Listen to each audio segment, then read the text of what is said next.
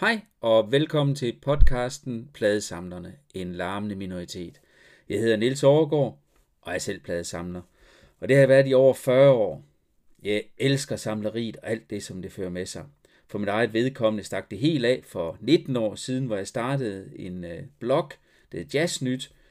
Her begyndte musikere at sende plader til mig, og lige pludselig så voksede min samling helt vildt. Jeg har siden anmeldt øh, over øh, 4.000 nye jazzudgivelser. Mange på CD, men øh, også her i de senere år rigtig meget på vinyl selvfølgelig. Så derfor så har jeg også lavet en anden blog, der hedder Jazz og Vinyl. Så jeg har to blogs, hvor der er sådan, jeg skriver om jazz. Men det her, det er ikke en podcast, der handler om jazz. Det er en podcast, der handler om at samle.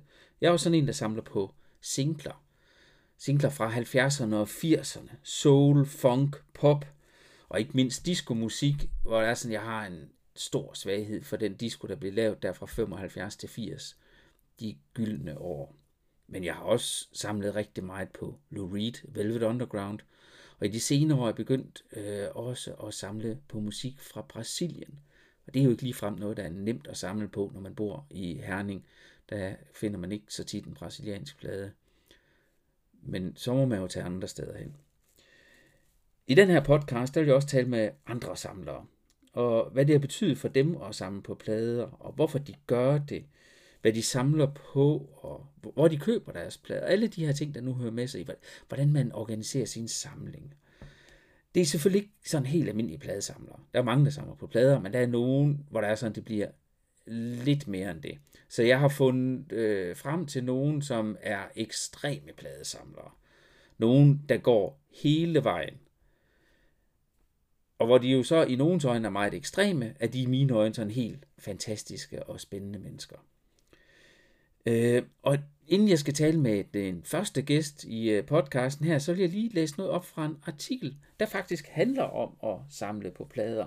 Her har øh, man talt med en, øh, en Julius Jacobsen, hvor han øh, fortæller, at han øh, som ung musiker var meget, meget begejstret for jazzen, og efter hans øh, forældre havde en øh, gammel øh, gramofon, fandt jeg ud af, at han kunne sidde derhjemme og lytte øh, til det her jazz, hvis han bare havde nogle plader.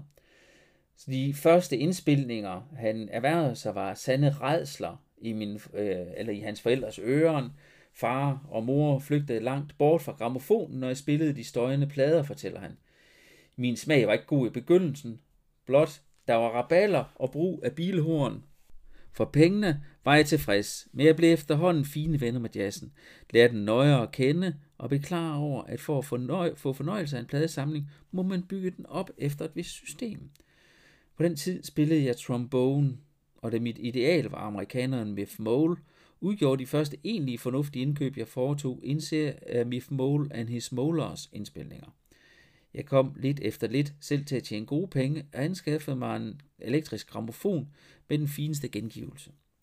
Og pladerne blev nu et værdifuldt studiemateriale. Jeg prøvede at efterligne Miff og nedskrev hans soli for at kunne spille dem nøjagtigt derefter.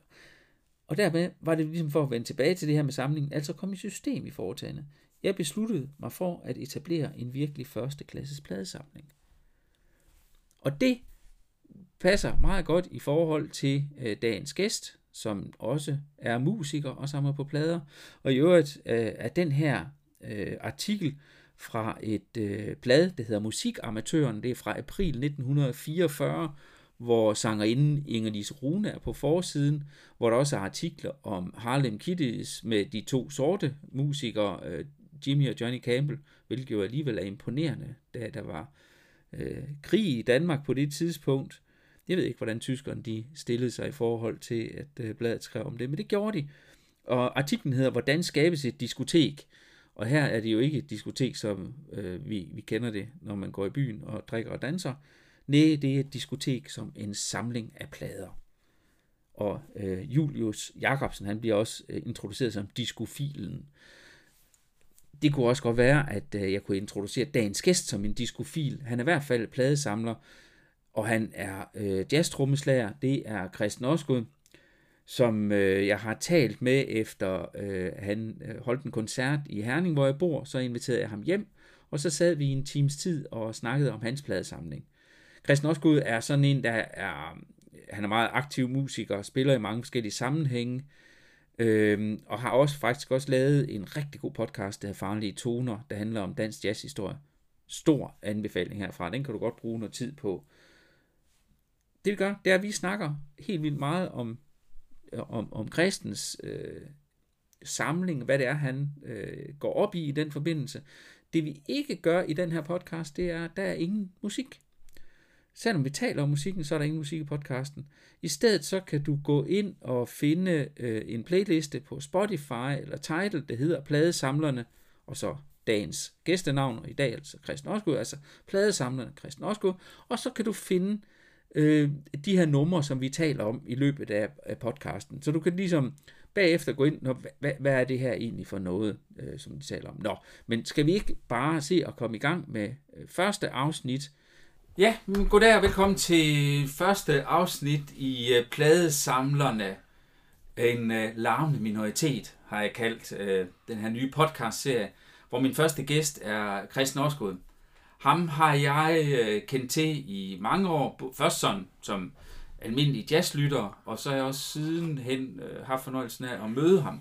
Og jeg tror egentlig, første gang var der sådan virkelig gjorde indtryk på ham, det var i øh, 2012, hvor jeg var på sommersession, som, hvor der var et rimelig hårdt hold det år øh, af musikere. Men det, jeg synes, der var øh, sjovt med, med Kristen, det var, at han havde taget en rejsegrammofon med og nogle plader, og jeg kiggede straks på dem. Jeg er sådan, når jeg ser en plade, så bliver jeg meget nysgerrig. Hvad er det for noget, øh, det her?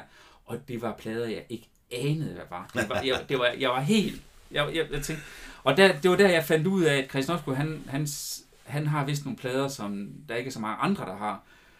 Øhm, og det er sådan lidt min introduktion ind til det her med, øh, med Christian Osgaard. Han er pladesamler. Og så er der jo den del også, at for nylig så dukkede du op på Facebook sådan cirka 15 år efter alle andre. ja, og, og, øhm, og der har jeg jo den her øh, Facebook-gruppe, der hedder Jazz og Vinyl, og der gik jo ikke ret lang tid, så flashede du nogle plader derinde, som der aldrig var vist i den gruppe før. Og det er jo lige præcis det, der er fedt, det er med, at man kan øh, se nogle ting og blive inspireret, opsøge det og, og lytte til det. Det jo meget det, den gruppe handler om, men det, det er det, der er så, så, så spændende med det. Øh, og så ved jeg også, at du har jo haft en gang i Holstebro. Ja. Og øh, der er blandt andet også, øh, jeg har lidt på fornemmelse, der er noget med, der er sådan en musikbibliotekar deroppe, som øh, Jørgen Bang, som var sådan lidt en legendarisk det må man fyr, sige. Ja. og havde en, en betydning ind i det. Ikke? Ja. Så, men, men jeg tænker sådan lidt, jeg vil prøve sådan at, at starte med, altså, tænker du selv, du er pladesamler? Ja, det må jeg nok øh, tilstå. Ja. Ja. det, det er jeg nu. Øh, Ja. nu. Altså, før det var det CD-samlere. Øh, Jeg kom ret sent i gang med at samle vinyler, faktisk. Okay, Men øh, ja, jeg har en glupsk appetit på at samle øh, musik. ja. Ja, og det er egentlig også, den her øh, podcast, det handler ikke om, at man er vinylsamler. Nej, Det er lige så meget CD'er, fordi. Ja. det, det, der er jo en, lidt en ting med det her med CD'erne. Det kan godt være, at de har været på vej ud i mange år, men de er der stadigvæk. de er der nemlig stadigvæk, Ja. og de går ikke væk. Nej. Og der er også CDR. Ja. Det, er altså, det kan også noget. Ja, Og så er kassettebåndene jo. Jeg samler på det hele. ja. Så det, jamen, det, det er også lidt sådan, jeg har det. Der, ja. Der, der, der er simpelthen for meget. Man kan ikke, man kan ikke sige nej. Hvis der, er, man holder sig til et format, jamen, så har man afgrænset for nogle ting. Netop. Så Ja. ja. Men, men hvor- hvordan startede det for dig? Altså, startede du som CD-samler? Altså, jeg er jo den generation, som øh, var til, altså, hvor det startede med CD'er. Ja, ja. Øhm, og ret hurtigt så øhm, tror jeg, at jeg ligesom lavede den ligning op i mit hoved, der var, jo mere musik jeg kender til, desto bedre chancer har jeg for at blive god til at spille musik. Altså, ja. at der var en eller anden form for, at det hang sammen. Og det har jeg ligesom brugt som undskyldning for at bruge alle de penge. Øh, og stadigvæk bruger stadigvæk som undskyldning for at købe alle de ting, ikke? Ja. Øh, og har ruineret mig selv. Øh, jeg køber stadigvæk øh, hver uge øh, masser af musik. Øh, og øh, altså helt i starten, jeg tror, den første CD, jeg købte, var måske sådan en Sham Shah Greatest Hits, eller sådan et eller andet. Øh. Men altså meget hurtigt øh, gik jeg sådan metodisk i gang med at øh, indsamle alle de jazz-CD'er med, med alle mine helte. Altså det var jo den periode, det her det er starten af 90'erne, hvor, hvor alle Blue Note-tingene blev genudgivet ikke? i sådan en Rudy Van Gelder series Ja. med ekstra tracks og remaster og sådan noget. Og jeg købte dem bare alle sammen. Altså, ja. øh, så meget, meget hurtigt voksede den der samling øh, til at blive rigtig stor. Med, med jazzplader og, Og også med soulplader og sådan noget. Ja, så det var, det var ja, men ret hurtigt så er det jazz, men det var også fordi du selv spillede jo. Jazz og soul jazz, og, Ja. ja. men også øh, Tower of Power og, og James Brown og Sly and the Family Stone og sådan noget. Ja, Men jeg har ikke særlig mange... Øh, jo, jeg har nogle, øh, altså, jeg har nogle Nirvana-plader stående, og jeg har selvfølgelig været igennem alle de der ting. Ja. Ja. Sådan noget Led Zeppelin, øh, alle de store 70'er rockbands og sådan noget, det havde jeg mest på kassettebånd, øh, som mine venner havde overspillet til mig og sådan noget. Det var sådan før jeg begyndte at samle. Ja. Men så gik der mere i det der med at samle, og, og, og der, er noget, der er et eller andet sjovt, netop det der med Blue Note, ja. Ja. og de ting, de genudgav der Ja. ja. i, i starten af 90'erne. For os, det var lidt lækkert. Altså, Ja. det, var, det var, var, var nogle fede genudgivelser, de lavede. Det var jeg, det. jeg, jeg, jeg, tændte nemlig også på det, og det var også der, jeg som rigtig begyndte med souljazzen. Ja, Fordi, og, og tit så, jeg, jeg, jeg gjorde lidt det, så jeg købte måske en compilation, hvor der var noget på, og, Mm. og så fandt jeg ud af, at der var nogen, der var federe end de andre. ja. Ikke? Og De så, der Blue Breakbeats ja. compilations, der var jo Ja. ja. rigtig mange øh, ting, der Ja. kunne skyde ind i forskellige retninger. Der, Ja. ja. de der, øh, der var et super fedt label, der hed øh, Beat Goes Public, Ja. ja. BGP, som også Ja. ja. havde gravet. Det var Charles Peterson og de der folk fra England, som hele acid jazz bølgen, Ja. ja. hvor de jo gravede nogle virkelig øh, hemmelige folk frem. Ikke? Så meget tidligt var jeg i fuld gang med at dyrke øh, Richard Groove Holmes og Charles Erland. Og, ja, så alle dem, som ikke kom på, på Blue Note, ja, altså som, som var på nogle af de andre, men ja. Som et eller andet sted også havde den der 60'er soul jazz ja. Øh, ting kørende. nemlig. Ja. Og var det også, altså, hvornår sådan en, du, du har jo selv sidenhen spillet med Dr. Lonnie Smith, Ja. hvornår, hvornår stødte du på ham? Jamen, det Sådan. gjorde jeg... Um, det var vel... Det var også de der to Blue Note-plader, den altså Live at Club Mozambique, øh, og så den, der hedder Move Your Hand.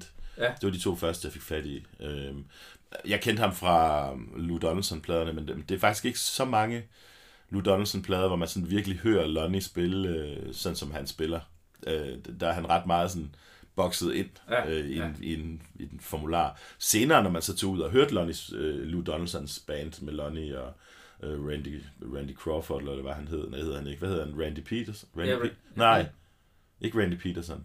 Det er trommeslageren. Hvad fanden Ja. hedder han? Ham der. Der er sådan en guitarist, som spillede. De Ja. havde et band i 100 år. Der var sådan en japansk trommeslager. Det band har jeg hørt 10 gange eller sådan noget. Men der fik Ja. Lonnie jo virkelig meget plads. Det var sådan, okay. hver gang der var Aarhus solo, Ja. så var det jo sådan nogle foredrag, øh, der varede 12 minutter, hvor han tog den et helt andet sted ja, hen, ikke? Ja, ja, Øh, hvor alle de andre bare spillede sådan, som de gjorde på Blue Note-pladerne fra, fra 60'erne stadigvæk. ja. Det var ret Det, interessant. det, det kunne han ikke lade være med. Han var så fri, han var så fuldstændig, han havde så meget at byde på på det der Ja. instrument, ikke? Han var fuldstændig i sin egen kategori. Ja. Har du forestillet dig dengang, hvor du hørte det, at du nogensinde skulle komme til at spille med ham? Øh, ikke i starten, nej. Øhm, min oprindelige tanke der, det var, altså på det tidspunkt, så havde jeg en, en trommelærer, som var, havde Jakob Rostbøl, som var meget sådan, øh, han puttede meget sådan nogle tanker ind i hovedet på mig med, at, øh, nå, men nu skal vi jo også have lavet din plade. Og jeg var sådan, hvad skal jeg, skal jeg til at lave plader? Og sådan, det er slut 90'erne, det her. Ja, men det, det, jeg skal nok betale, jeg sørger for det, jeg, jeg, jeg så udgiver det for dig og sådan noget. Og det var også ham, der sagde, nu synes jeg, du skal lave en plade med en eller anden øh, amerikansk stjerne. Og så min første idé, det var, at jeg ville lave en øh, kvartetplade med øh, Cornel Dupree, øh, George Coleman og Lonnie Smith. Og jeg tog over til at holde møder med deres managers i New York og sådan noget, og lavede, lavede regnestykket og fandt ud af, at det kunne ikke lade sig gøre økonomisk. Altså de, øh, Cornell, han skulle have 10.000 dollars, og du ved, George Coleman, han var slet ikke interesseret i at spille med nogen, han ikke kendte. Og... Men Lonnie, det kunne godt sådan lade sig gøre. Lige så stille fandt jeg ligesom Ja. ud af, at hvis man... Øh, vi, vi fandt sådan en pris, hvor det, hvor det godt kunne lade sig gøre. Og så lykkedes det at, at booke den der turné Ja. der, som der så kom en plade ud af. Ja, ja. Egentlig var det bare turnéen primært først, ikke? Ja. Men så indspillede de sidste tre koncerter på turnéen, og så var det jo, lød det jo bare helt ekstremt godt, og så var jeg jo klar over, at jeg var nødt til at udgive det. Ja. Og jeg synes stadigvæk, det er noget af det bedste, jeg har udgivet, så det er jeg ret, ret glad for her 20 år senere. Men, men øh, det startede sådan med, øh, med, med CD'erne der i, ja. I, i 90'erne. Ja. Og der er et eller andet, altså hvor mange plader er du har i dag? Altså, jeg, nu jeg har ikke sådan talt Nej. det, men jeg vil skyde på, at det er sådan 18-20.000 LP'er, og måske 15.000 CD'er, og et par tusind kassettebånd og sådan noget. Der er sket et eller andet Ja, men det er gået helt amok. Altså, 30 år. Ja. Ja. ja men det øhm, T.S. Høgh, som er en rigtig god ven og en god pladesamler også. Han, øh, han plejer at sige, at han har aldrig nogensinde kendt nogen, som havde en øh, samling, der voksede så øh, eksplosivt, som min den gjorde. Altså, det, det skete, da jeg begyndte at samle på vinyl, så gik det virkelig hurtigt. Øhm, og det var også fordi, der var en, der var en pladebutik, der hed Goldmine Records øh, i København. Ham, der havde butikken, øh, han var fuldstændig uinteresseret i jazz. Han, han kunne godt lide sådan noget Joe Bonamassa og sådan noget hvid øh, rock musik, ja. Stevie Ray Vaughan og sådan noget. Øhm, men han havde en kælder nede under butikken, hvor han havde opkøbt alle bibliotekernes kasserede plader. Okay. Og, og der var altså tusindvis af jazzplader dernede. Ja. Og det var bare 25 kroner per plade, uanset hvad det var. Så jeg kunne finde alle mulige Archie Shepp-plader. Og, altså, så jeg gjorde bare det, at jeg, jeg, jeg tog bare stakke og fyldte dem op i taxaer og kørte pendulfart frem og tilbage mellem den der butik og min lejlighed. Altså jeg har måske købt ja, det er hundredvis af plader dernede. Ja. Øh, inden for en uges tid eller sådan noget, hvor jeg Ja. bare tog alt, hvad jeg ikke havde, Ja. stort set. Ja, der var, der var et eller andet, der du ramte. Der er også lidt af de der biblioteksplader. Ja. Ja. De er jo egentlig i rimelig god stand mange gange. Ja, der er ikke nogen, der har lyttet til dem. Nej, det er det det er rigtigt, det er rigtigt. De er bare stået, Det er jo? Altså, ja, altså der er jo selvfølgelig nogle... Jeg går ikke så meget op i sådan noget med, om der er trykt et eller andet på, eller Nej. om det er første, første tryk eller andet tryk og sådan noget. Jeg, jeg skal bare have musikken i, i en eller anden form, ikke? ja. Så, så det var en rigtig god måde at få fat i alt, alt muligt fedt på. Ja. ja, fordi det her, og nu snakker vi også, det er også ret vigtigt, vi snakker jo det før, at der er noget, der hedder Spotify og streamingtjenester ja. og alt det her, ikke? Altså Mm. det handler jo om at kan komme så tæt på musikken, Ja.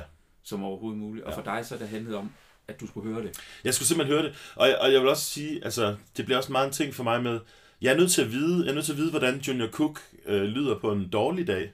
Ja. Øh, eller en dag, hvor de ikke lige var så inspireret i studiet. Altså, jeg, jeg følte, jeg var nødt til at, ligesom, nogle af de her folk, dem har jeg sådan tracet.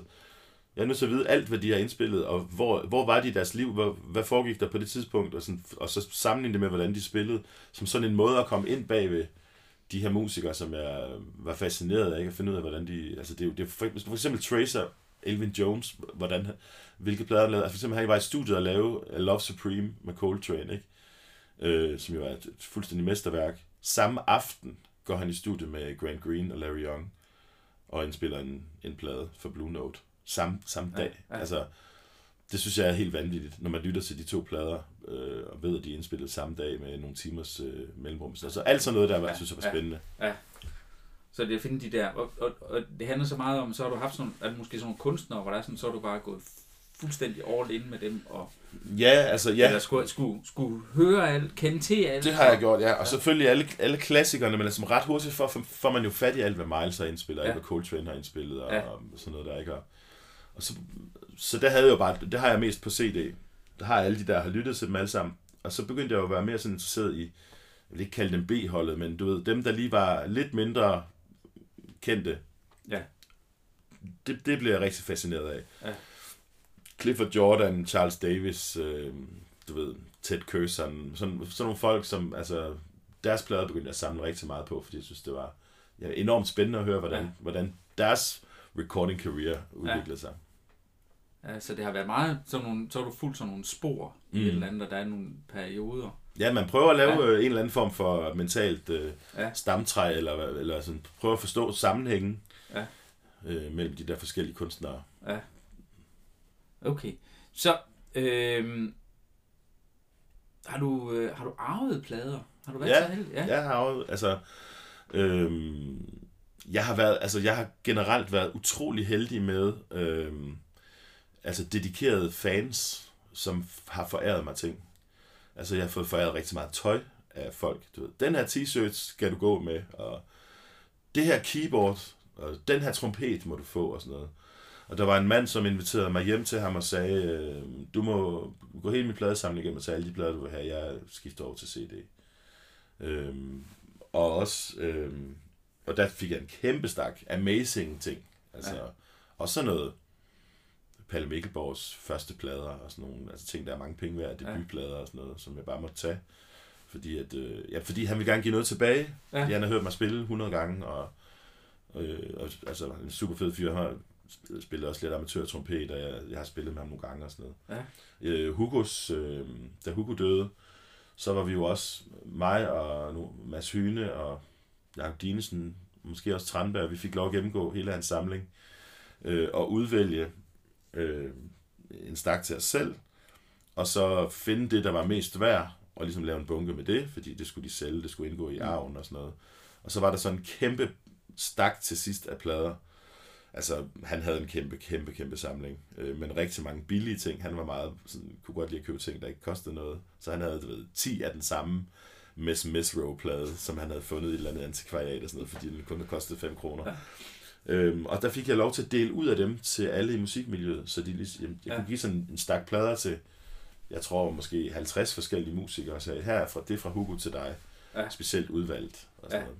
Men derfra har jeg også en, jeg fik måske 100 plader eller sådan noget der, som var, jeg tog ikke noget af det, der var penge værd, men jeg tog Nej. noget af det, der var, jeg aldrig havde set før, som var weird, ja. som han havde liggende. Ikke? Og det var ekstremt fedt. Ja. Det brugte vi lang tid på at gennemgå alle de plader der. Ja. Det var, altså, så, så, men jeg har ikke arvet noget for sådan en familie. Nej. Øh, der er ikke rigtig nogen, der sådan samler på den måde i min familie. Nej, men det var også mere netop dem her, ja. man, man har, har mødt. Ikke? Altså, jeg, var, jeg var selv så heldig, øh, med den, det med at fortælle om der for, for lidt tid med, med CD'er, hvor der sådan, jeg fik sådan en kæmpe samling af, af bootleg CD'er, ja. ikke? Men, men der fik jeg faktisk også en rigtig god stak ja. fede vinylplader, ikke? Som, som, som bare er sådan hjertet næsten blandt mine plader, ja. ikke? fordi han var, han var helt særlig. Han havde en skidegod smag. Ja. Altså, også sådan lidt et forbillede for mig. Det er fedt. Ja, det, ja, det er der med, sådan nogle der... Altså, det, der må jeg jo også bare sige nu i disse streaming-sider, sådan noget, det der med, at, at musikken øh, kan være et artefakt, som kan gå fra hånd til hånd. Ikke? Ja. Altså, det er jo, det er jo en, en ting, der er lavet med værdi. Når nogen giver dig en plade, som betyder noget for dem, så kommer til at betyde noget for dig, og den, ja. den lever ligesom videre på en, en måde, som jeg synes er... Altså, jeg har altid været fascineret af det, med sådan noget med at samle. Jeg har samlet ja. på alle mulige ting. Jeg samler meget på frimærker også, for eksempel, og øh, jeg har samlet på alt muligt hele mit liv. Ja. Og jeg tror, det er den der ting med, at den ligesom, den har, der noget energi ja. indkapslet i den der ting, ja. som øh, bliver ved med at være der. Jamen det der med netop at, at have det. Altså der er jo selvfølgelig den der fysisk taktile ting med, at man, mm. man, man kan sidde med det. Og, mm. Fordi det er jo ikke, det er jo bare, at man, man sætter pladen på og hører den, men er også pladekort og alle de der ting, hele processen i det. Mm. Fordi der er jo også den med, når man har valgt, nu, nu skal jeg høre det her, det, det er jo også en, det er jo ikke bare, at man trykker på et eller andet, og så, nej, det, det overgår ikke lige, og så hurtigt videre. Mm. Nej, nu har jeg sat pladen på, ikke? nu har jeg mm. lavet det her besværlige ja. noget, ikke? Altså, eller valgt det ud. Ja. Jeg tænker også, jeg, jeg, jeg, jeg kan jo ikke falde over noget på Spotify, som jeg kunne falde over i min pladesamling. Nej, netop. Altså, og, det, og de underlige B-sider, ja. underlige øh, mystiske numre, som ikke lige er dem, der øh, folk husker og kender ja. og sådan noget der. Det er, det er virkelig... Jamen, jeg, jeg elsker også det ja. der med at gå på opdagelse på den måde der. At ja. det, det, du, man kan bruge timer på det. Og jeg, vil også, jeg kombinerer det også med bøger. Altså, ja. jeg har jo den komplette øh, John Lord øh, hvad hedder det, 42 bind, øh, alt jazz, der er nogensinde blevet indspillet. Jeg tror, han slutter i 2004. Ja. Men fra den første plade frem til 2004, fuldstændig, altså jeg har, det er ikke lykkedes mig endnu at finde noget, der ikke står i den. Og du kan lave, du kan cross-reference på de vildeste måder i den der bog, men det, det, det er bedre end nogen søgemaskine på, på nettet. Du kan finde, du ved, Nå, den der, det der nummer, hvem har indspillet det? Nå, der er, det er indspillet 150 gange af de her mennesker kan man finde det. Hvem spiller på det? Hvilket årstal, du ved. Man kan, ja. Altså, så man kan lave sin egen måde at, at søge rundt i materialet på, ja. som er, jeg synes er vildt spændende. Så John Lords, det, det, er, sådan, det er en jazz-diskografi, ja.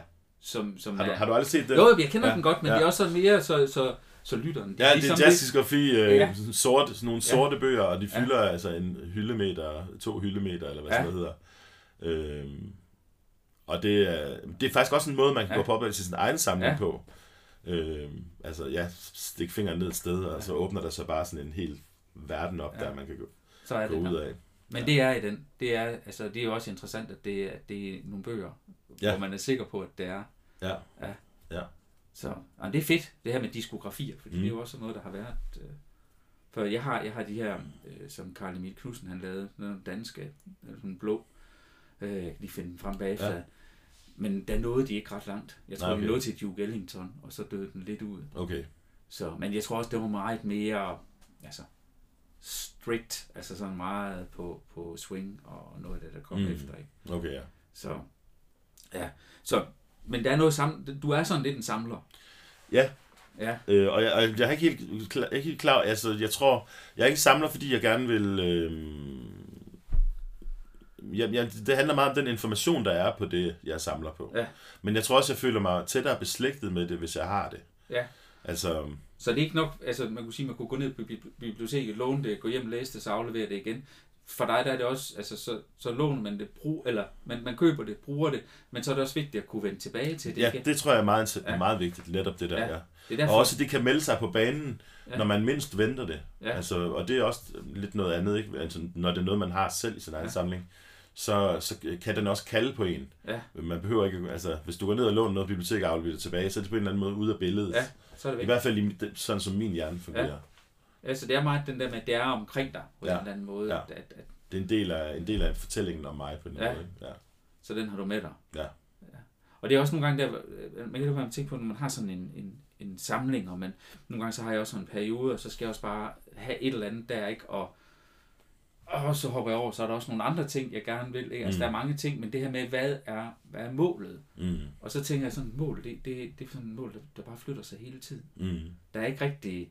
Det kan godt være, at man har et mål, men, nå, men så, så er der et nyt mål. Ikke? Mm. Altså, fordi det er også lidt, som du siger, okay, nu havde du den der komplette uh, John Lord uh, jazz-diskografi, Mm. ikke? men er der også sådan noget det der med, at det er vigtigt for dig at have det hele uh, med en bestemt kunstner? Ja, ja, Ja. Det, det synes jeg. Ja. Ja.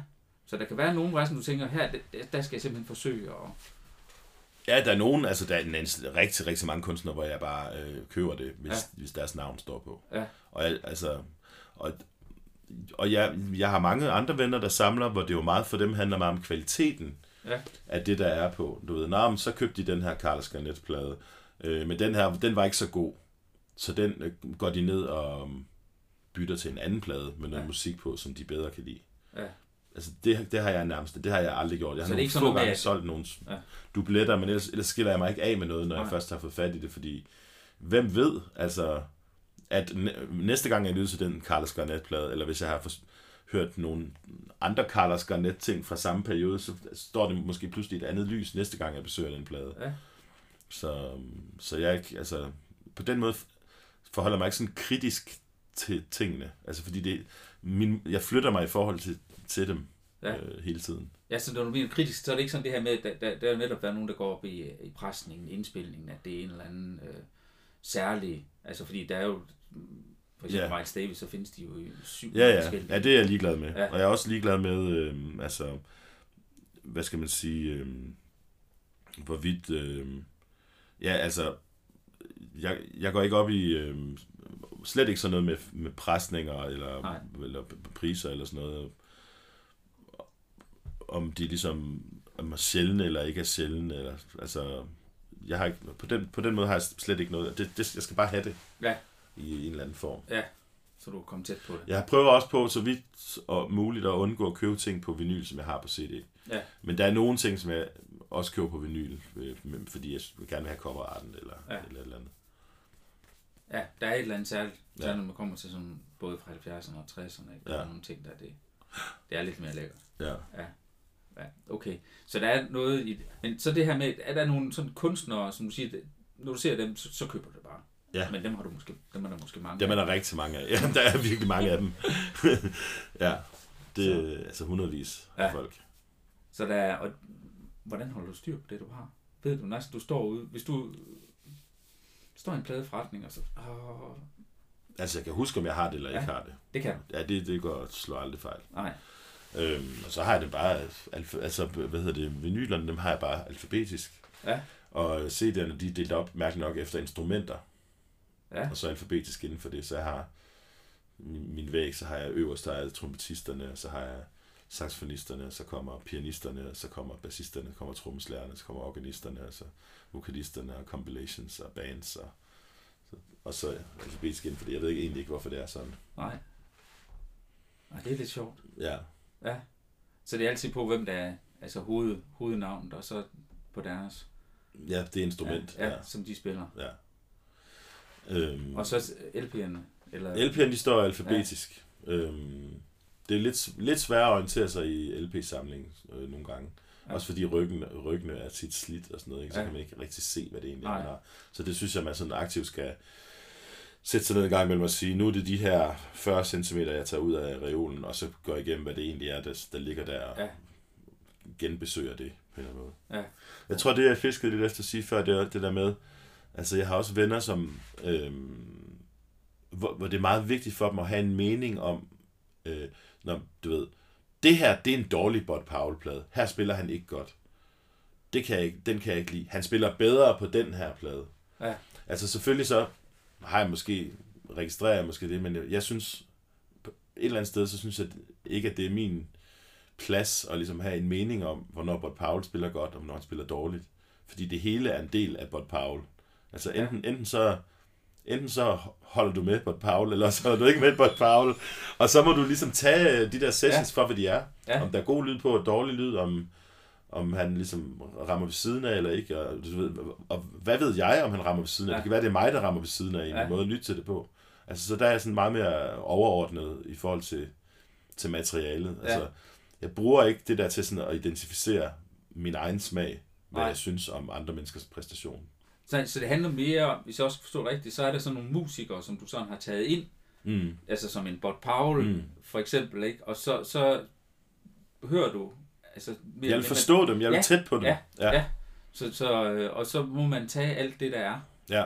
Jeg kan huske Simon Thorsen, du kender godt saxofonisten ja. Simon Thorsen, han, han sagde noget meget smukt på et tidspunkt omkring, øh, det var, vi snakker om den der plade fra 49 med øh, Sonny Stitt, øh, Bud Powell og J.J. Johnson, hvor han sagde, at øh, man kan forstå deres musikalitet. Det synes jeg, at det er sådan, det, det kunne jeg virkelig bruge til noget. Altså, at man, når man lytter virkelig dybt ind i, hvilke valg træffer J.J. Johnson i den givende situation? Ja. Det er ikke så meget, om jeg synes, han træffer de rigtige valg eller ej. Det er mere, om jeg forstår de valg, han træffer, ud fra hans udgangspunkt. Og det, og det bringer mig tættere på at forstå hans musikalitet. Altså, ja, ja. Og hvis man kan forstå andre menneskers musikalitet, så øh, udvides ens egen musikalitet også. Så kan man rumme mange flere forskellige måder at passere igennem musikken på. Så jeg tror egentlig, det er det, der sådan, altså det underliggende ja. projekt. Altså simpelthen kom så, så bredt omkring dem på en eller anden ja. måde. Ja. ja, det kan jeg godt forstå. Også de der, for eksempel de der indspilninger med, da, hvad hedder det, Lionel Hamptons band var strandet i Paris øh, i månedsvis, og de måtte ikke spille med andre, fordi de havde var på kontrakt med ham, og de sne sig ud af vinduerne fra hotelværelset og indspillede plader med lokale musikere i Paris. Ikke? Der er en helt stak ja album, der er en Jimmy Cleveland-plade, der er en to G.G. Grice-plader, og, en, og så videre, så videre. Ikke? Og når man, når man kender den historie, og man hører de der plader, og man tænker over, ligesom, hvor vildt et, et møde det har været, ikke? at de der mennesker, der, der kommer ud og møder de der lokale franske musikere, og laver de der plader, man hører de valg, de træffer og sådan noget, ikke? Og, du ved, Gigi Grice, der har insisteret på at spille sine egne kompositioner, og de skal lære, lære at spille dem og sådan Jeg synes, der, var, der er enormt meget sådan, ja, man forstår virkelig bare, og de har været unge og haft appetit på livet, og ville kommunikere med verden med deres egen musik, men de har hele tiden været, kunne ikke få lov, fordi Lion Hansen har var totalt dominerende, ikke? Og, øh, og det musik, der kommer ud af det, er bare mega, mega smukt og spændende. Ja. Quincy Jones, der er en Quincy Jones-plade, der er helt forrygende fra der også. Så tog de til Sverige bagefter, hvor de også fortsatte med at gøre alt det, de ikke måtte. Ja. Øh, det, er, det er en vildt, vildt fed, ja. vildt smukke plader. Ja. Med helt vildt meget øh, nerve i, netop af den grund. Ja, fordi det var, altså, det var en nødvendighed. De, ja, de, de, skulle ud, øh, ja. de skulle gøre sig gældende ja. på øh, den globale scene. Ja. Det skulle simpelthen og de havde, noget inf- de havde noget information, som, de ikke havde, som europæerne ikke havde, som de gerne ville dele med ja. europæerne. Ja. Sådan for at gå lidt mere ind i nogle af dine plader, ja. øh, så er der, altså der er sådan nogle ting, som jeg tænker er det er lidt særligt. Det er så meget sådan det her avantgarde udgivelse. Ja. Og det er jo tit også mange af det, der sådan er kommet i 70'erne, og måske også sen 60'erne, ikke? Men det er jo, de er jo ultra sjældne. Ja. Altså man, man ser dem jo jeg har nogle ganske få, ikke? Og, og, og de, det er jo heller ikke plader, man, man voldhører, men det er bare, det, det er dejligt at have dem omkring mm. sig. Ikke? Men, men det er jo det her med at, at, at, at finde dem. Altså, ja. Og, og, altså, ja, men dem kan, man kan kun finde, finde dem på internettet, synes yes. jeg. Altså, man må købe dem på Discogs i ja. dyrdom.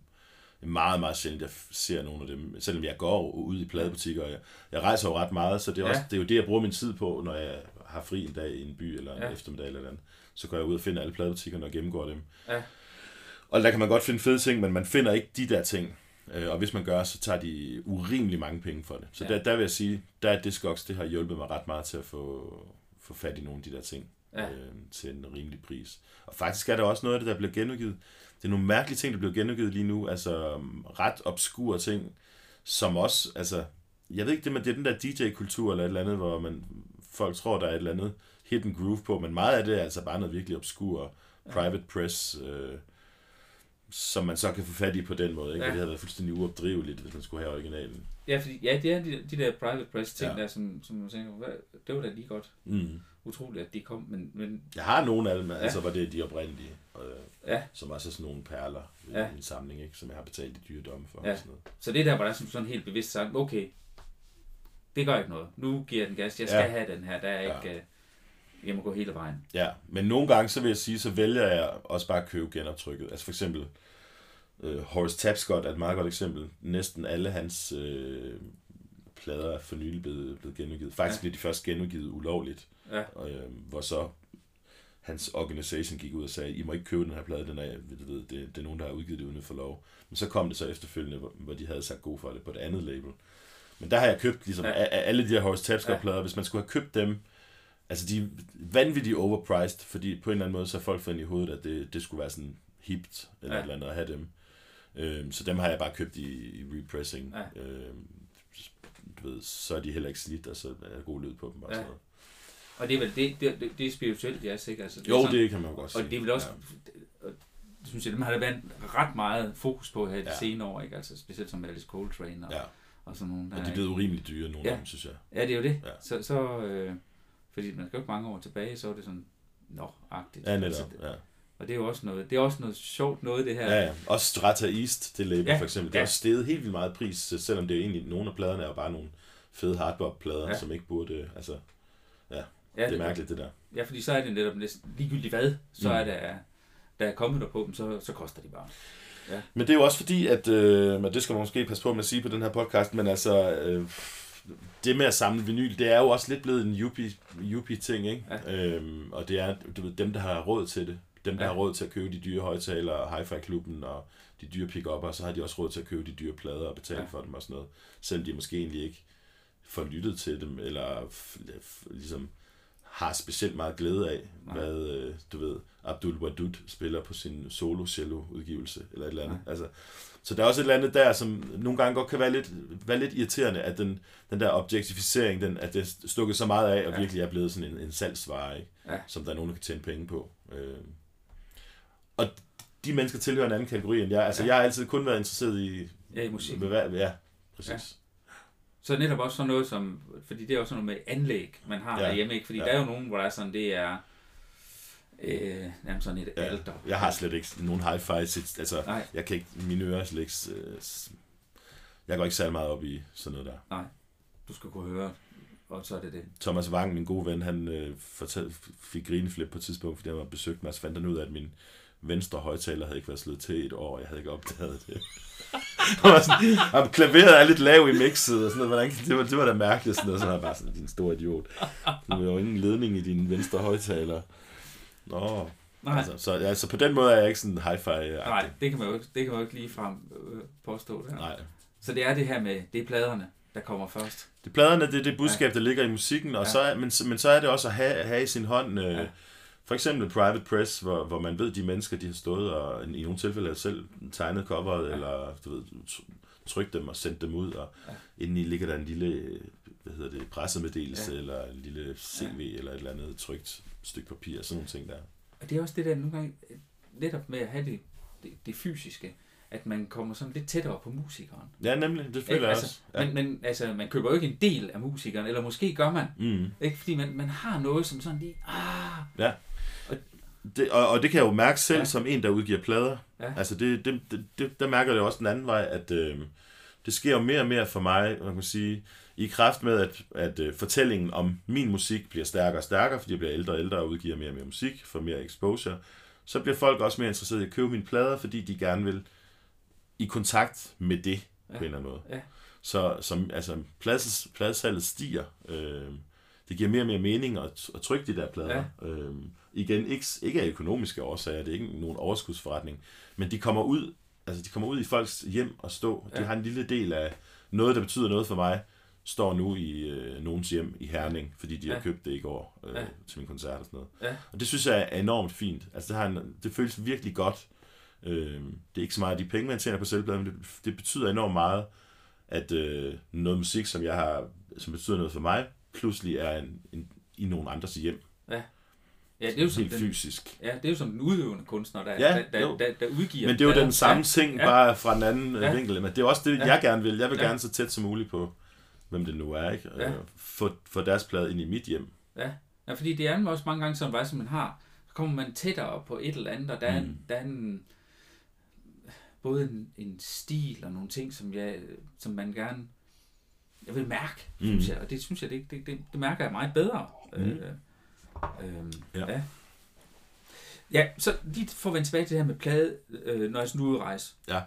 Så du siger, så, så er det tid, så er det ud og, og kigge ja. i pladeforretninger. Og det er sådan noget med bare at tage en taxa direkte ja. til stedet, Ja. og prøve at nå 3-4 stykker Ja. i løbet af en dag. Så det er meget fokuseret. Meget fokuseret og meget målrettet. Og jeg går Ja. direkte til jazzafdelingen, og jeg går alle pladerne igennem. Ja. Hvad, har du haft sådan nogle fede oplevelser gennem årene, hvor, sådan, hvor, hvor du kom ind og blev blæst bagover af... Andre jazz i Stockholm, ja. jeg Ja. har fundet de vildeste ting. Og det var Ja. også, jeg, jeg kendte Harald Hult, øh, der havde Ja. det dengang. Ja. Han har jo altså, stået og holdt de der fribeplader, sjældne fribeplader. Ja. Og den der, øh, når man kom om, bag, om i baglokalet, var sådan, hvad? Nu skal du se nogle af de plader, som jeg kan ikke engang sige, hvad de koster. For de koster så meget. De er så sjældne. Du vil aldrig, der er ikke noget beløb, du kan sige, som vil få mig til at sælge den, du ved. Denne her plade findes kun i et eksemplar. Det er Don Cherry og Fribe Duo, du ved, sådan noget der, ikke? Den har jeg her, sådan stå vifte med den, du ved. Øh, så det, altså, men der har jeg købt, der fandt jeg en af de helt store, tidlige fund, jeg gjorde der, som også var, øh, som jeg betalte mange penge for, det var den plade, som Milford Graves indspillede i Japan i 73, som var sådan resultatet af en, en Japan-turné, han spillede med alle de store japanske musikere. Den berømte turné, hvor øh, Kaoru Abe blev fyret, fordi Milford ikke mente, han hørte efter, hvad de andre spillede. Hvorefter han så øh, fulgte efter bandet hele turnéen rundt og crashede hver eneste koncert, væltede op på scenen og begyndte at spille, og måtte ligesom slæbes væk af publikum, fordi han ikke var velkommen. Det er der kom en plade ud af, og Kaoru Abe spiller ja. På den plade. De indspillede ja. Den, før han blev fyret. Og det er, altså det er den eneste plade med Milford fra, fra 70'erne, tror jeg faktisk. Ja. Den, den betyder enormt meget. Ja. for mig på alle måder. Øh, som artefakt også. Og ja. Ja. da jeg købte, på det tidspunkt, jeg købte den, var det den, man, der var ikke nogen, der kunne komme til at høre den. Altså, den, Nej. var ikke, den lå ikke på YouTube eller Spotify eller noget. Det Nej. var kun, hvis man havde den der plade i sin, sin hånd, så, så vidste man, hvordan Milford Graves Ja. spillede i 70'erne. Sindssygt vigtig information. Ja. Altså, helt enormt vigtig, ikke? Ja, Ja, så- den, så det var sådan en hellig gral. Den fandt jeg Ja. deroppe. Så der var sådan ligesom sådan et hul, der blev lukket i forhold til den der information, du havde brug for at få Ja. samlet Netop. omkring Milford Graves. Ja. Præcis. Ja. Øhm, Men med andre jazz i, i Stockholm, og det er Ja. sådan en, det er en legendarisk fuldstændig pladeforretning. legendarisk plade. Og, og du bliver lige nødt til, fordi nu, nu nævnte du Fribe. Fribe, ja. Bengt Ja. Fribe Nordstrøm, ja. Ja. Og hvad, er- hvad er historien der? Fordi det er jo, det er jo noget helt særligt. Nu har jeg Ja. også lært ham at kende gennem uh, Mads Har du Gustafsson. Nej, det har jeg Det godt har nok. jeg gjort. Det er Har du- udsolgt, ja. Det kommer ja, til mig med post. ja. Øh, jamen altså, Mats, han har jo, øhm, han har jo alle fribeplader nu, fordi han øh, var jo Haralds gode ven Ja. og overtog Haralds samling. Tingen med Fribe, det er, at øh, allerede i 60'erne, start 60'erne, var han total original øh, musiker og tænker. Og det var ham, der producerede Albert Eilers første plade, Ja, fik er Albert Eilers studiet. Ja, før, Og- før debut Før, records. ja, før alt. Ja. Øhm, meget spændende plade jo. Øhm, og så var en lang periode, hvor han var sådan lidt, han var ikke hjemløs, men han, du ved, han lugtede og var underlig, og folk kunne ikke rigtig finde ud af at forholde sig til ham. Og han gjorde til det, at han mødte op til koncerter og prøvede at sælge sine egne plader, som var sådan nogle private pressings med det samme cover, øh, som hed It's Fribe Time. Og så var der et billede af ham. Og så indeni kunne der være alle mulige ting. Nogle gange var det bare en, øh, en bass-solo med Svend Hesle. Øh, og andre gange var det ham, der havde overdubbet sig selv oven på en Donny Bird-plade. Hvor man bare står og spiller oven på en Donny Bird-plade. Eller det kunne være nogle helt vilde impro-ting. Det kunne være alt muligt, men man kunne aldrig vide, hvad der var på de der. Og det var forkerte. øh, Der var ikke styr på hans labels og sådan noget. Ikke? Så der er, øh, jeg tror, det er 24 forskellige fribeplader, har man fundet ud af nu, ja. Når man har kortlagt alt, hvad der var. Tit blev det bare delt ud til musikere, venner, nogle gange solgt. Øhm, så de er sindssygt sjældne, og man, Også lavet i meget, meget få meget eksemplarer. få, nogle af dem Ja. kun fem Ja. eksemplarer. Den der Don Cherry-plade findes kun Ja. i et eksemplar, og så Ja. videre, så videre, ikke? Øhm, så det er blevet sådan en kultet ting, som nu også bare inden for de sidste 10 år er steget fuldstændig vanvittigt. Altså jeg, jeg kunne have købt en fribeplade for 2.500 svenske, første gang jeg var i, øh, i andre jazz. Ja. Men jeg havde ikke råd, for jeg ville kun have kontanter, jeg kunne ikke få så mange penge ud af mit øh, visakort, jeg til at opgive. Og altså, da jeg kom gangen efter, så var den 10 dobbelt pris. Ja, ikke? ja. Så jeg har ikke nogen af de originaler. Nej. Lidt samme fortælling, kan man sige, om Sun Ra-pladerne, ikke? som også er st- stukket fuldstændig af nu. Ja. Øhm, Ja, det, er- ja, det er jo også sådan noget vildt noget. Nå, men Ja. lige tilbage til pladeforretninger. Ja, pladeforretninger, ja. ja. Fordi der havde vi andre jazz i Stockholm. Mm. Andre som øh, forretninger, hvor du sådan er... Ja, altså Ray's Jazz, uh, Ray's Jazz Shop i London, Ja. øh, var der nogle helt vilde ting. Ja. Øhm, så har jeg haft nogle gode oplevelser i rundt omkring i Tyskland. I München var der en god butik, jeg kan ikke huske, hvad den hedder. Øhm, jeg har også fundet nogle ret fede ting i, i Polen. Der er den der butik, der hedder... øhm, Er det dem, der også udgiver, ja, det er det, hvad det Ja. hedder. Øh, som... Øh, det er ikke... Det er ikke der er dem, der hedder Multikulti. Det er et pladeselskab. Ja, men det er dem, ikke men det er de samme folk. Ja, ja, Det er dem, der, de har en pladeforretning også, ja. hvor der er brugte ting. At Der det, fandt jeg en, øh, den der Cecil Taylor, øh, hvad hedder det, Jazz Composers øh, Workshop, øh, Cecil Taylor plade, som er, også var en af de tidlige avantgarde-plader, jeg købte på Ja. vinyl, som jeg er meget glad for. Så den Ja. fandt jeg der. Ja. Øh, ja, så der, der er nogle, der, faktisk i Sverige er der ret mange gode Ja. øh, brugt butikker. Der er også øh, nogle stykker i Göteborg, hvor jeg tit har fundet nogle gode ting. Øh, Ja. Der kunne man købe øh, Wadada Leo Smith plader for 40 svenske kroner og sådan noget. Det er jo peanuts. Ja. Altså, ja, ja, det er jo det. ja. Jamen, det er rigtigt. Altså, nu jeg er jo i Stockholm, der, der, er, der er flere rigtig gode. ja, og de er billigere også i forhold til danske priser. Ja, og så, Så har finder man nogle ting jo. Fundet sygt meget i USA. Ja. Altså, Ja. Boston har jeg fundet rigtig mange fede ting, og New York selvfølgelig. Ja. Minneapolis. Ja, fordi det er meget at komme ud, ja, altså, jeg tænker i USA, altså også uden for New York, ikke? Fordi Ja. det er jo også tit der, man kan finde noget. Præcis. Så, Så der, der er, Ja. ja. Så er nogle lande, altså Norge for eksempel, der finder man ikke rigtig noget. Nej. Øhm, jeg har heller ikke, jeg, der er ma- masser af pladebutikker i Paris, men de har ikke nogen sådan særlig spændende ting, har, jeg, har jeg ikke rigtig oplevet. Nej. Berlin, der kan man godt finde noget. Ja. Øh, Spanien kan man godt finde noget. hvad med herhjemme? Ja, herhjemme, det er jo spændende. øhm, altså, dem som har det største udvalg af ting, også af sjældne ting, det er Soundstation. Øh, de tager for mange penge for det, generelt. Ja, ja, Øh, nogle gange må man bare lukke øjnene og købe det alligevel, fordi de er de eneste, der har det. Og det er nogle fede folk, og de, de er sjove at snakke med, de interesserer Ja. sig for musikken og sådan noget. Men jeg synes altid, når det kommer dertil, hvor man får at vide, hvad de vil have for tingene, så, så bliver man lidt sådan, ah, det, Ja. det sgu alligevel øh, lidt for meget. Øhm, så har øh, Amager Records er kommet ret godt med. ja, Øh, han har faktisk rigtig mange gode ting, ja. og tager ikke overpriser for det. Øhm, Goldmine, jeg var lige dernede i sidste uge, fandt nogle Ahmad Jamal with Strings, øh, pissefed Argo-plade, øhm, og nogle Øl Heinz-plader, jeg ikke havde og sådan noget. Lige nu er der 50% på alle jazzplader, hvilket, Okay. hvilket gør ret meget. Altså, Ja. man kan finde en kæmpe stak, og så Ja. koster den kun 300 kroner, når man Ja. tjekker ud og sådan noget. Så der er nogle ting, så er der Jazz Cop, øhm, deres vinylsamling er ikke så imponerende, men de har faktisk til gengæld ret, en ret flot CD-samling. Ja. ja, det er jo nærmest de få steder, hvor man rigtig kan finde CD'er. Ja, desværre har de ikke forstået endnu, at man ikke skal tage 150 kroner for en CD længere. Nej, Altså, det, det dur ikke. Nej. Altså, det, man skal se der, de skal ned i pris, de skal Ja. ja. koste 60-70 kroner. Ja. Det er lige meget, altså, hvad de har givet for dem i gamle dage. Hvis de vil af med dem, så skal de sætte dem ned i pris, og så ligesom gøre opmærksom på, at de har, de har virkelig mange gode ting. Ja.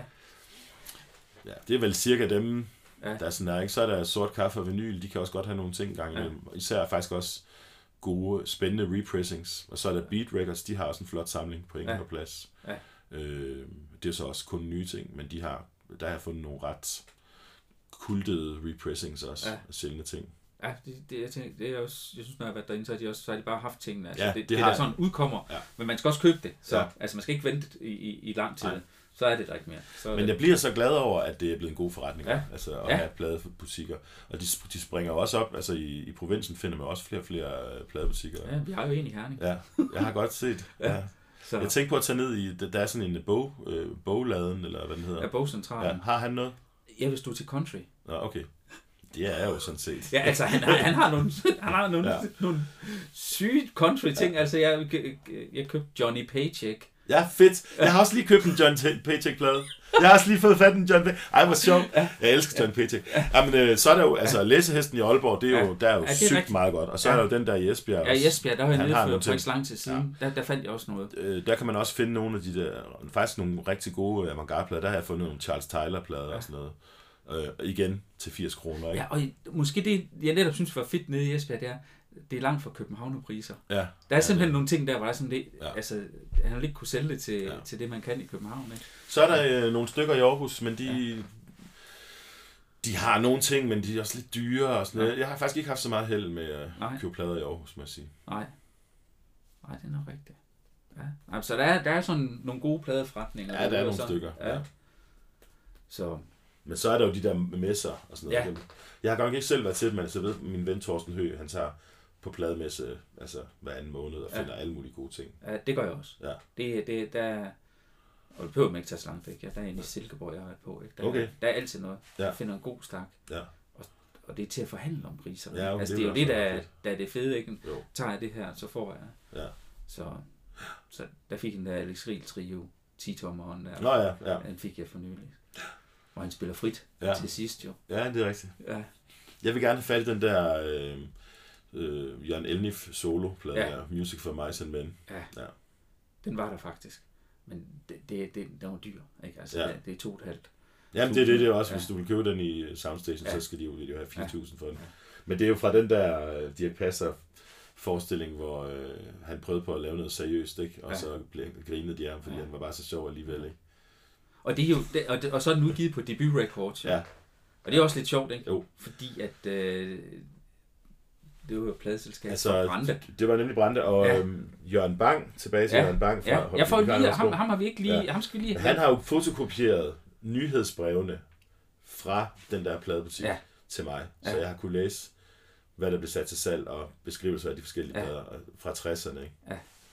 Det er mega spændende læsning. Det er nemlig, jeg har, jeg har også øh, alle de her nyhedsbreve Ja, der. du har dem alle sammen? Ja, Ja. I, øh, jeg har været øh, lagt ind som pdf. Ja. For, og det er jo vildt spændende, det, Ja, det er han, vildt spændende. han har haft gang i, Ja. Ole Vestergaard. Ja, Ole. Vestergaard, ja. Ja, og, og netop i, i Brande. Ja. Altså, det giver jo ingen mening. Nej, Og det, det kunne næsten ikke blive mere vildt. Altså, det, det sidste nyhedsbrev derfra, det er jo det, det synes jeg er ret interessant.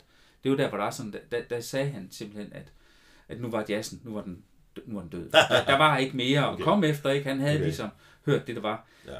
Og, og det er jo så også der, hvor han lukkede ned for det. Jeg Mm. tænker, det er jo selvfølgelig nok også økonomi og, og sådan nogle ting, der har gjort det. Altså det der, det der med Jørgen Bang, som jeg måske Ja. lige skal sige, det er jo, han var jo ja, han var bibliotekar på Holstebro Bibliotek, som er jo et stolt bibliotek. Ja. Øh, Holstebro er jo en kulturcentrum i hele Midtjylland, Vestjylland, ikke? Øh, måske Jylland, eller en Ja. stor del af Jylland er Ja. ja. ligesom der, det, det er samlet på en eller anden måde. Ikke? Så det der bibliotek, det er virkelig, de har haft nogle midler, og i mange, mange år har Jørgen Bang bare fået lov til at købe alt, hvad han synes, der skulle købes. Ja. Og det har han så gjort.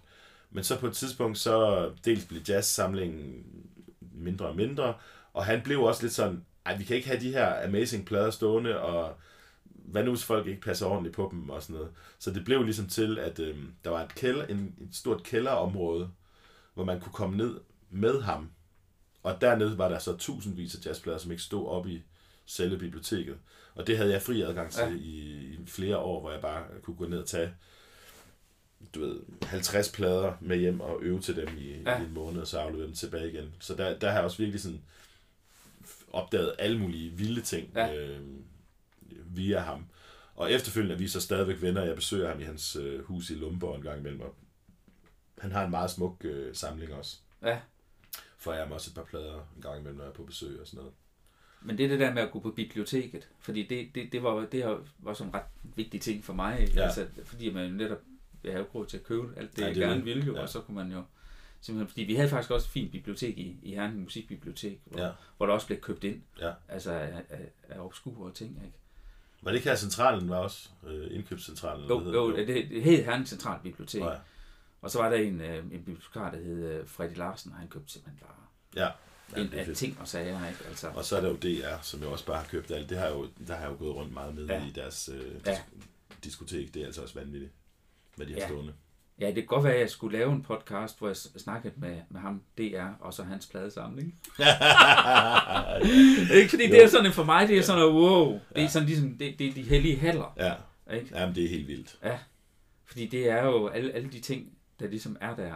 Men når jeg har lavet noget med DR og, og ønsket en eller anden, Ja. noget fra samlingen, så tit så kan de jo ikke engang øh, finde det længere, fordi Nej. de bruger kun sådan nogle computer, hvor tingene er Ja. uploadet. Og rigtig meget af det kultede, de har dernede, det er ikke uploadet til den der Nej. computers. Så nogle gange har jeg været ude for at ønske noget, som jeg ved, de har, som de ikke kan finde, eller ikke ved, ja. hvordan de skal finde, eller ikke har manpower til at støve op. Også fordi de har fyret de medarbejdere, der viser Ja. noget om, hvordan øh, man skal finde ja. Så det, det, er lidt, øh, det gør lidt ondt i hjertet nogle gange at tænke på DR, og Ja. hvordan de forvalter den der kulturarv, de har Ja, fordi liggende. der er nemlig noget der, ikke? Altså, der, er, der er en historie, som man skal passe på. Det er der. Ja, men vi er kommet... Øh, Vi, kommer, vi kommer hele tiden væk fra emnet. Vi Nej, skal det er tilbage også- til Jamen, nej, det ved jeg sådan set ikke. Jamen, det er jo ja. inde i pladesamlingen, Ja, ikke? jo. Og, og, og de ting, hvad, der, hvad det fører med sig. Mm. Øhm, Nu er det jo også afsnit 1, det her. Så Ja, det er kan det, jo- og det er også- det er trendsetteren for Ja, mig. hvordan det ellers bliver jo. Ja. Så, men, men jeg tænker, du... Jo, der var en, faktisk noget, det allerførste, jeg lige har skrevet ned, det var, at det er noget med, at du har også... Altså, der er jo... Ja, der er TSØ, som du har nævnt flere gange, ikke? Men der er også Søren Kærgaard, Ja. din fætter, og, øh, Tranberg. og Tranberg. I Jonas mødes, Struk, og Jonas han er Struk. også en stærk spiller. Ja, og Jonas Struk, ham har jeg faktisk ikke spurgt endnu, men har tænkt at spørge, for han kommer snart her til Herning og spille med Swan Lee. Mm-hmm. Og han er jo, han er jo meget aktiv inde i jazz og vinyl. Ja. Han er, han, han er også interessant, for Ja. ja. han samler lidt anderledes end jeg gør. Han er, jo, han er jo meget, at dels bredere også selvfølgelig Ja. ja. end kun en jazz, men han er også meget på sådan noget med first pressing. Lige præcis. Det, det er det stik modsatte. Det, skal, man, det er altid de her lækre amerikanske første udgaver, mm, og Mm. det kan næsten ikke være tættere Ole. Mathisen har også en smuk samling. Ja, Der er nogle stykker. Ja. Øh, men der er noget med, at, at du har nogle af dem der, hvor I også mødes, og så ja Oxford møder. Ja, ja Oxford møder. det er, det er Og så det handler om at, at spille plader for hinanden. Nej, Eller- altså, eller hvad? det er stramt kurateret. Ja. Øhm, det er lidt forskelligt, alt efter hvem der er verden. Når jeg laver det, så er det, øhm, altså, så har jeg valgt 20 plader. Øhm, så har jeg en spilleplade, jeg har lavet, som er sådan et landkort med seks forskellige felter. Et, der hedder Aorta, det er som mainstream. Et, der hedder Electro, der skal være sat strøm til på en eller anden måde. Et, der hedder Millennium Plus, det er efter år 2000. Et, der hedder Europa. Et, der hedder Udlængsel. Øh, det er som regel noget avantgarde på en eller anden måde. Og så en, der hedder Surprise. Det er hvis nu Archie Shepp spiller klaver, for eksempel. Eller Ja. et eller andet, ikke? Og så er der brikker. Øh, hvert hold. De er to på hvert hold. Typisk Fætter Søren, øh, eller Torsten, eller Jeppe Seberg. Hugo altid før i tiden, mens han levede. Ib Skovgaard altid før i tiden. Øh, lidt skifter lidt, hvem der er med. Anders Holst er også øh, tit med. Jeppe Skovbakke kan også godt høre noget. Og Så, øh, så har de 10 brikker hver, som alle sammen er forskellige. Der er et dødningehoved, en lille nisse, en fjer, hvad nu. Så hvis man lægger fjeren på aorta-brikken, ja, aorta-feltet for eksempel, så udløser det en bestemt plade. Det udløser en anden plade, end hvis man sætter dødningehovedet på. Og det er kun mig, der ved, kender de her referencer, men de kan sådan lidt påvirke, hvad det er for nogle plader, de, de bliver spurgt om. Ja, Og så er der et pointsystem. Man får point for at gætte, altså alle, der spiller på pladen, årstal, navn på kompositionen, hvem har komponeret det. Øh, og så er det simpelthen et pointsystem, og man kan vinde præmier og sådan noget der. Så det, det er ret... Øh, og, og det er svært. Altså det, det, det sker tit, at, altså, der bliver spillet noget, hvor der slet ikke er nogen, der kan gætte noget af det. Fordi Okay. okay. jeg går, altså, det, er virkelig, det er så, Og- så svært som overhovedet muligt. Ja, så, så det er også det, det, det handler om fra starten af. Det skal være, så, altså, det skal være svært, det her. Jamen, det er kun, det skal, jeg gider, gider kun lave det med dem, der virkelig kan høre. Altså, kan de høre forskel på George Cables og Kirk Lightsey? Ja. Ved? Eller, altså, kan, du ved, hvis vi er helt dernede, ikke? Er det Eddie Safranski, der spiller bas? Eller, du ved, altså, det er sådan noget der. Så, Ja. ja. Og det, det er jo helt, altså det vilde, Ja. ja. det vilde er, at de, de kan, altså, Ja. man, man øver sig jo også selv i det. Altså, Ja, ja. Sådan, hvordan, hvordan, hvad, hvad er det egentlig, der er kendetegnende ved Eddie Safranskis basspil? Han er faktisk en ret speciel bassist Ja. finder man ud af, når man begynder at lytte efter, altså ja, hvad, er det, hvad, hvordan vil man identificere den musiker? Ja. Så det er skidespændende. Så det er det, du, det kan man sige, det er jo med udgangspunkt i pladesamlingen, ikke? Ja, Det vil man ikke kunne gøre uden at have en massiv pladesamling, jo. nej, Nej. det er rigtigt. Og det er jo rigtig god inspiration til andre. ja. Så kan de jo lave deres egne spilleplader ja, ud fra nogle andre øh, principper. altså når Torsten han er vært, så er der, så er der ikke spilleplade. Det er kun Nej. hos mig, der er en spilleplade. Ja. kan godt lide den dimension. Ja, Øhm, også fordi så kommer der sådan, der kommer sådan helt, øh, øh, hvad hedder det, altså associationsverden ind Ja, i det, du ved. ja. Kan jeg vide, hvad kristen ville sætte på, hvis man satte dødningehovedet på øh, Millennium Plus, du ved. Hvad er det mund for en plade, du ved. Sådan noget der. ej, det var godt. Ja. Ja. Du skal være med en dag. Ja, er ej, jeg, kan, jeg allerede høre, jeg bliver helt svedt ved tanken. Det, Der, det der er nogle stykker, der har været med, altså du ved, én Ja. gang, og så, Ja. er de, så er de ikke blevet inviteret tilbage. Nej, ikke er fordi det- de ikke er nogen søde Nej. folk, men bare fordi, enten fordi de ikke kunne tage det alvorligt, fordi det er blodigt alvor, ikke? Øhm, eller også fordi de simpelthen ikke, øh, ikke kunne høre noget. Nej, Altså på det niveau, ikke? ja, ej, det er også vildt. Hun jeg får jeg mærke pulsen, Du får, den stiger ja, nu kommer der pres på. Ja. Ja, men jeg tænker, ved du hvad, Christian, jeg tæ- vi har været godt omkring det. Ja. Jeg synes, det har været en rigtig fed snak. Fedt, jeg har Ja. ja. også øh, nyt det, Ja. ja. helt sikkert. Så øhm, mange tak. Jamen tak skal du have. Og tak til Christian Årskud for at være med til at åbne min podcast-serie Pladesamlerne, en larmende minoritet. Jeg håber, at du er blevet nysgerrig og fået lyst til at høre noget af den musik, som Kristen han taler om. Det er derfor, jeg har lavet den her playliste i uh, Spotify og Tidal, hvor du kan gå ind og høre musikken. Du skal bare søge på pladesamlerne, og så Kristen Årskud, så finder du den. Jeg lægger også et link ud på min øh, Facebook-side og alle de der ting, som der nu hører med. I næste uge har jeg en ny gæst, og der tager jeg et gevaldigt genreskifte. Jeg kan allerede nu løfte sløret for, at det kommer til at handle om Italo. Den genre, som havde sin storhedstid i start 80'erne til midt 80'erne. Der har jeg øh, haft fornøjelsen af at møde en virkelig stor ekspert ud i den genre. Og så har han i øvrigt også en gigantisk samling. Jeg øh, skal mødes med Jeffrey Anderson, som vil fortælle mig om det at være maxi single samler og særligt en masse omkring Italo-genren. Jeg kan godt øh, love, at øh, der bliver en del røverhistorier også. Så jeg håber, du har lyst til at hænge på og høre med, øh, når der kommer et nyt afsnit i næste uge. Tak for denne gang. Vi høres ved. Hej.